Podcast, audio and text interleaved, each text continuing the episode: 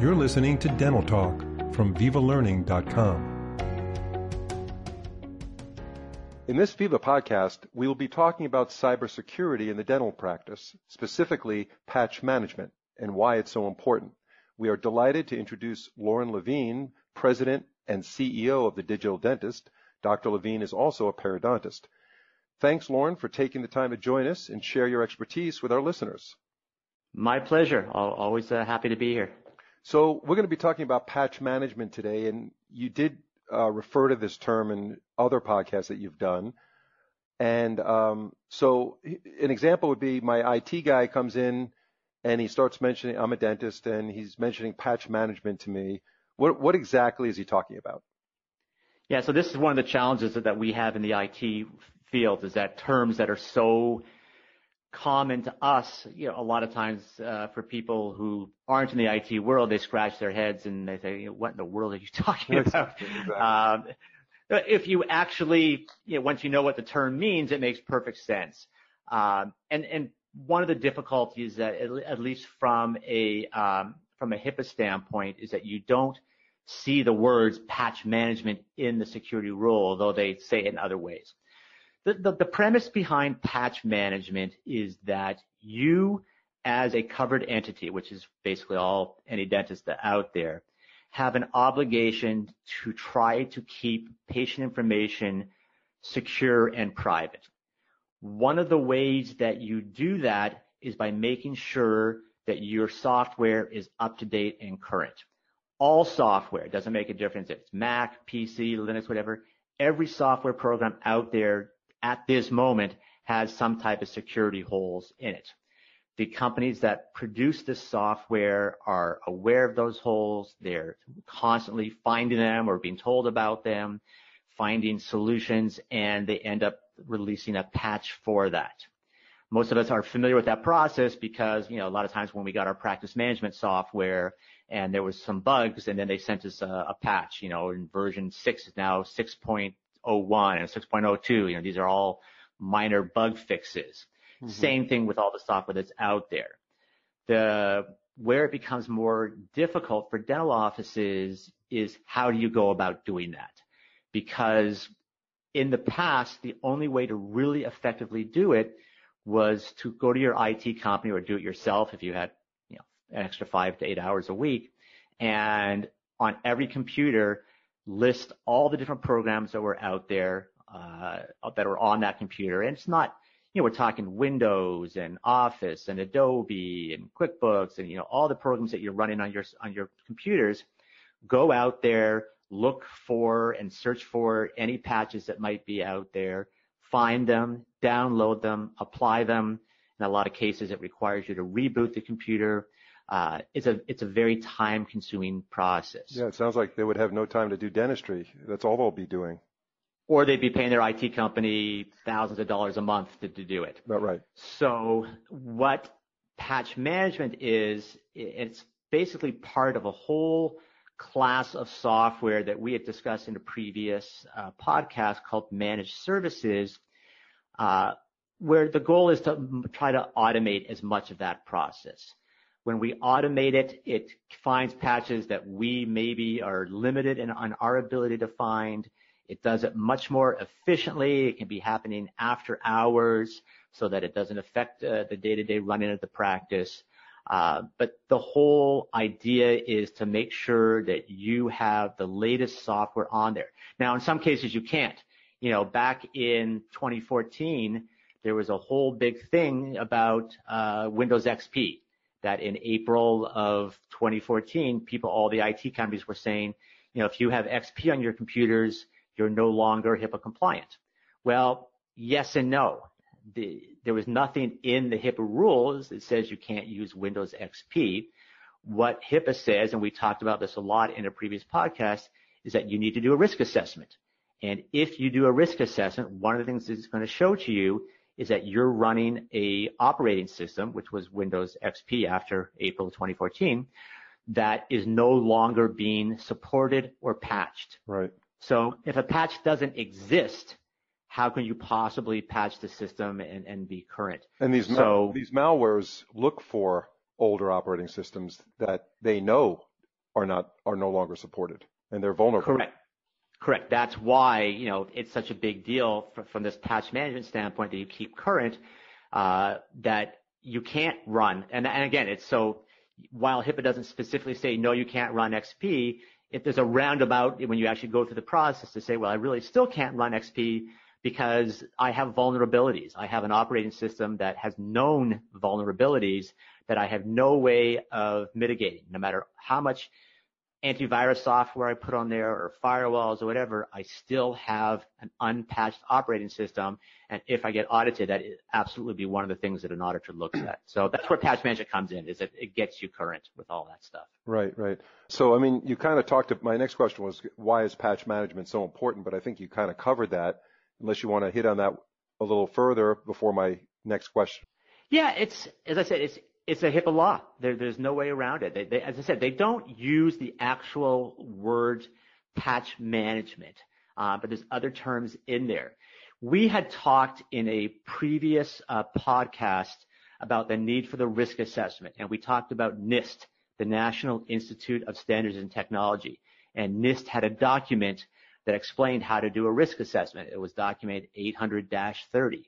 Mm-hmm. Well, NIST has a similar document for patch management. It's called the Guide to Enterprise Patch Management Technologies, which is document 800-40. I think they're on the third or fourth re- revision by now. Uh, but that goes through the whole process. And again, your goal as a covered entity when it comes to HIPAA compliance is to do everything reasonable and appropriate to try to protect the data and to protect yourself should you ever get audited. And I know as a fact that if an auditor shows up at your office, they are going to want to see what have you been doing from a patch management standpoint to keep your systems current. And, and that's, again, one of the challenges of HIPAA. It's not so much that you have to follow the rules and regulations, which you do, but they seem to be just as concerned that you've documented all that. Mm-hmm. You know, it's kind of like, well, if you don't if it's not documented, then you didn't do it as far right. as they're concerned. So you right. got to make sure you have all that stuff. And again, and again, if you're using a patch management software, all of that's documented because it's going to tell you exactly which patches were applied, when, when the computer was rebuilt. All that stuff is, is part of the database. So it's very easy to pull it up to establish that yes, we have been patching our systems and keeping current. Yeah, that's one thing great about computers is that everything is logged. So if you need to go back and verify stuff that you've done, you just go back there and look at the logs, and that's you don't have to worry about keeping notes on that. So when I did a little research on patch management, and it mentioned something that patch management is addressable. What do they mean by that? It's it's something that I think is a lot. Of, it can be confusing to a lot of people, and you know even people who lecture on on HIPAA compliance, in my mind, sometimes don't get this right. There are basically two types of HIPAA laws. There are required laws and there are addressable laws. The required part's easy. That means you got to do it. No ifs, ands, or buts. So, you know, I like the required ones because it, it, removes a lot of the ambiguity. Mm-hmm. Because HIPAA was at least, when, when HIPAA was developed, at least the people who framed it said, listen, we understand that there's different organizations, they're going to have different needs, different ways of doing things we need to put in some ambiguity to it. We need to have some wiggle room for people to be able to decide what's best for them. Those are what are called the addressable rules. And the basic definition of addressable is that if it is reasonable and appropriate, you must do it. If it is not reasonable and appropriate, come up with some reasonable alternative. And if no alternative exists, document that. Mm-hmm. The uh, where I differ from some of the speakers I've heard out there is that some of them are saying, well, this is your get out of jail free card. As long as you don't think it's reasonable and appropriate, and as long as you document it, you're off the hook. And it all comes back to that term reasonable and appropriate because that is a decision that you get to make as the covered entity. That decision is yours and yours alone until the day that the auditor shows up. Right. And then you've got to be able to justify why you feel something is reasonable or appropriate or not. You know, when we, on our previous podcast, we had talked about encryption. Encryption is also addressable. Uh, no practice in their right mind wouldn't encrypt their data. It's just, it's common sense that this is what you need to do. And it's hard to make the argument against reasonable and appropriate when the encryption software is built into your so, into your operating system for free. Mm-hmm. Everyone that had server 2008 or 2012, 2016, they've already got it. Patch management usually has some costs associated with it. So you could, you know, try to make the argument, well, gee, I couldn't afford this.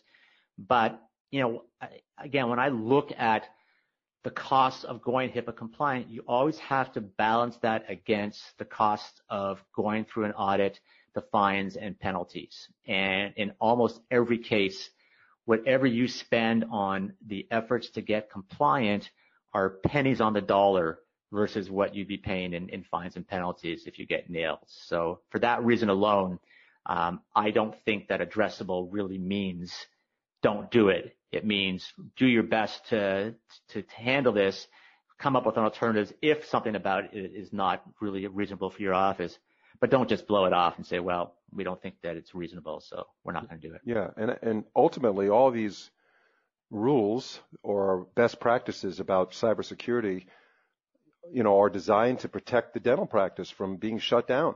I mean, if you have a breach of your information or your computer has malware on it or whatever, through some software like you mentioned, QuickBooks or Adobe, you're you're out of business until it's until you can get it cleared up. So the price to pay up front to protect that seems to me uh, small compared to what the possibilities are. Well, it can get worse because if you are ever audited, if you suffer a breach, you will be audited, and there's a lot of other things that can cause a HIPAA audit. Um, in our experience, the typical HIPAA audit lasts between three and a half and five days. Hmm. So, you know, forget about the fact that, oh, we were down for a day because we got a virus and we couldn't function. Think about not being able to schedule any patients for a week uh, and having the, the HIPAA auditors in there, you know, wishing, probably wishing you're dead after they get through with you. Uh, it's not a, a, fun process to go through from what we've heard and we've, you know, participated with for some of our clients and it, it's not enjoyable. So we want to try to minimize the, the damage for, for going through something like that. Yeah, no, I, it sounds like a, nightmare experience. Worse than an IRS audit, I think. Um, so how do how does one go about setting up a patch management system the, for their practice? So you know, this is it's never my my goal to try to be self-serving here, but I really think that unless an office really knows what they're doing, you're best to talk to an IT provider or someone that that handles this uh, on a daily basis you know, I use the term uh, managed services. So, you know, whether you're working with us or another IT company, that's the term you want to use. Do you guys offer managed services. Uh, managed services can cover a lot of different things. Uh, for example, oftentimes it has uh, alerting, uh, they called RMM, remote monitoring and, and, and management, so that we know when there's a problem ahead of time. If a hard drive is corrupted or if it's getting full, if there's a virus, we get an alert sent to us. Um, these managed services programs can also do basic maintenance on your computers. They can clean out temporary internet files and defragment the hard drive. There's no HIPAA law that says you have to do maintenance. There's no law that says you have to be alerted. Uh, but that managed service software, the key, at least from a HIPAA standpoint, is that it also provides that patch management. So unless unless you've got a lot of free time on your hands that you want to go out there and that you can even identify all the software programs on your computer, which isn't easy for, for most people who aren't IT savvy. Uh, and then know where to find all the patches and how to apply the patches and, you know, make sure that everything's current and to document all that, you, you're probably better off investing in an IT company to help you with it. We've seen prices, you know, they're all over the place as with anything. You know, if, if, if you budget about 150 to 200 dollars a month, you won't be surprised when you talk to the IT company that that's what they quote you. That that's pretty standard for out there in, in the IT world. And what does that fee cover?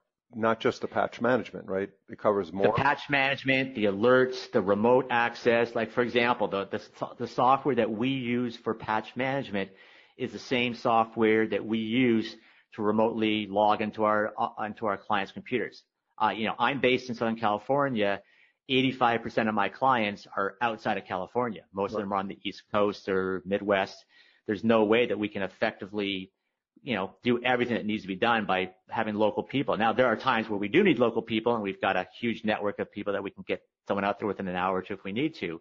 But the vast majority of things that we do for our clients can be done remotely, where we just log onto the computer. We use that same software for the remote access. We use that same software to send us alerts. Mm-hmm. Uh, we use that same software to do basic maintenance and to reboot the computers and to take restore points and you know all that type of stuff. That's all included in that managed services software. And of course, we monitor it. It's, one thing to have software that says, "Hey, there's a problem," or "Hey, we're doing this." Uh, it's another thing that someone on our end has to actually look at those alerts and address them one way or the other. Now, some of them self-resolve. You know, uh, one of the alerts we get, probably the most common alert we get, is that the CPU was running at close to 100%. Well, we see that a lot of people have multiple programs running, or they're in the process of doing something, or you know, something happened with a, a, one of the software programs. And by the time we get to it, which can be 15 minutes later, or if it happened overnight, it's not until first thing in the morning.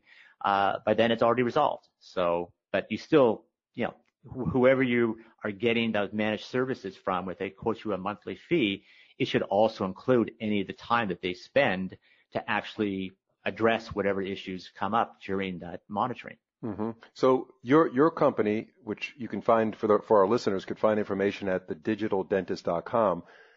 Your company provides like kind of an umbrella service. If if I'm a dental office and I say, listen, there's a lot of stuff going on here. There's patch management, you know, there's HIPAA compliance, there's HIPAA backup system, there's uh, malware and ransomware do you have something that just takes care of everything and something else that's going to come up that I don't even know about? Is there some program that you provide the office that they have total peace of mind knowing that their cybersecurity and everything digital is under control in their practice? Yeah.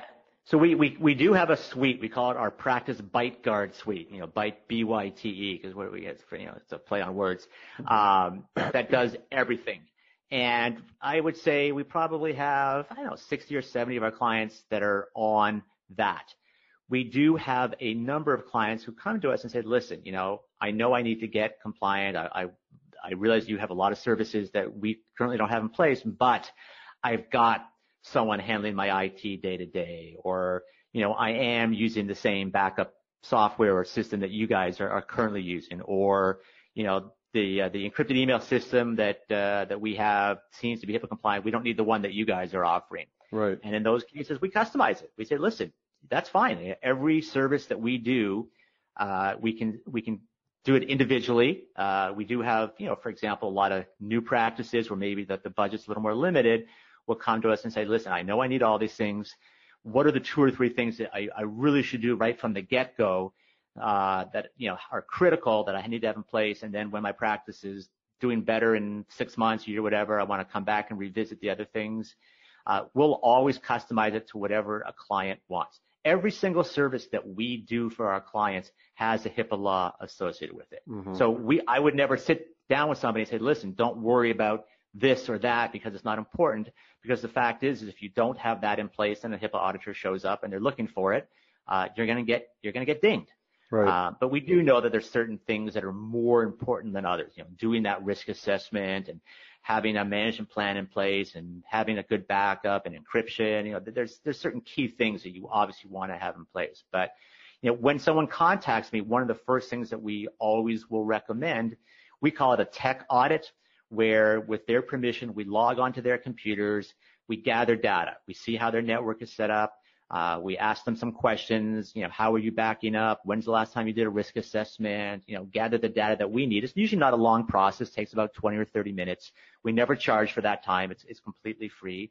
And then I will sit down afterwards with the dentist or the office manager or both and go over our findings and say, hey, here's the things that we found and here's how we can help and here's what it'll cost and here's the different packages, here's what the individual things cost. And at the, at the end of the day, we can't put a gun to your head. All we can do is, is advise and, and give recommendations. And uh, most of our clients usually will come back to us and say, okay, yeah, we understand we need to do this, and it's not really optional like it maybe it was five, ten years ago. So uh, we go from there. But yeah, every think, office is unique. Yeah, and I think um, that approach is is exactly the kind of approach that I would want from my office if someone came in and presented me with these kinds of options. I, I, I don't want to, someone to say you have to have this, you need that. Someone very forceful on selling all these services. Um, but your your experience as a dentist, as a periodontist, and understanding a dental practice certainly helps and separates you from uh, a more generic IT company that is not familiar with the dental industry. So I think that's a big plus. Um, yeah, I'd like to think so. I listen. I I walk the walk. I talk the talk. I sat chair side, you know, for over 10 years, and I know what dentists go through. I know how critical it is to have their systems functioning. You know, if they're if they can't take X-rays, if they can't get pull up their practice management software, they're dead in the water. I want people to be educated. I want them to know what they need to be aware of and how we can help. Uh, if we're the right fit, great. If not, you know, at least they they walked away with more information than they had before they called me. Yeah, I think you should teach some of the uh, car salesmen in our neighborhood uh, how to how to be uh, pleasant to people when they come in to look for a car. I mean, you're literally literally assaulted as soon as you walk into the showroom, and it's yeah, like yeah, I uh, haven't walked into a showroom in a decade or two. I, I Good found a I found a guy who's a wholesaler, and uh, that's who I've used in the last Good, review. Good for you. Uh, send me send me his, yeah send me his email. I think I'll contact him when I need another car. All right. Um, again, Dr. Lavine, you, you've been fantastic. Um, our listeners have appreciated your previous podcasts and they continue to listen to them. So we're really excited. And you've covered a lot of material in the, in the last few series that you've done. We hope our listeners listen to them all. And uh, if you need to get more information, you can always go to thedigitaldentist.com. Dr. Lorne Lavine. So thanks again for joining us. My pleasure. Thanks for having me.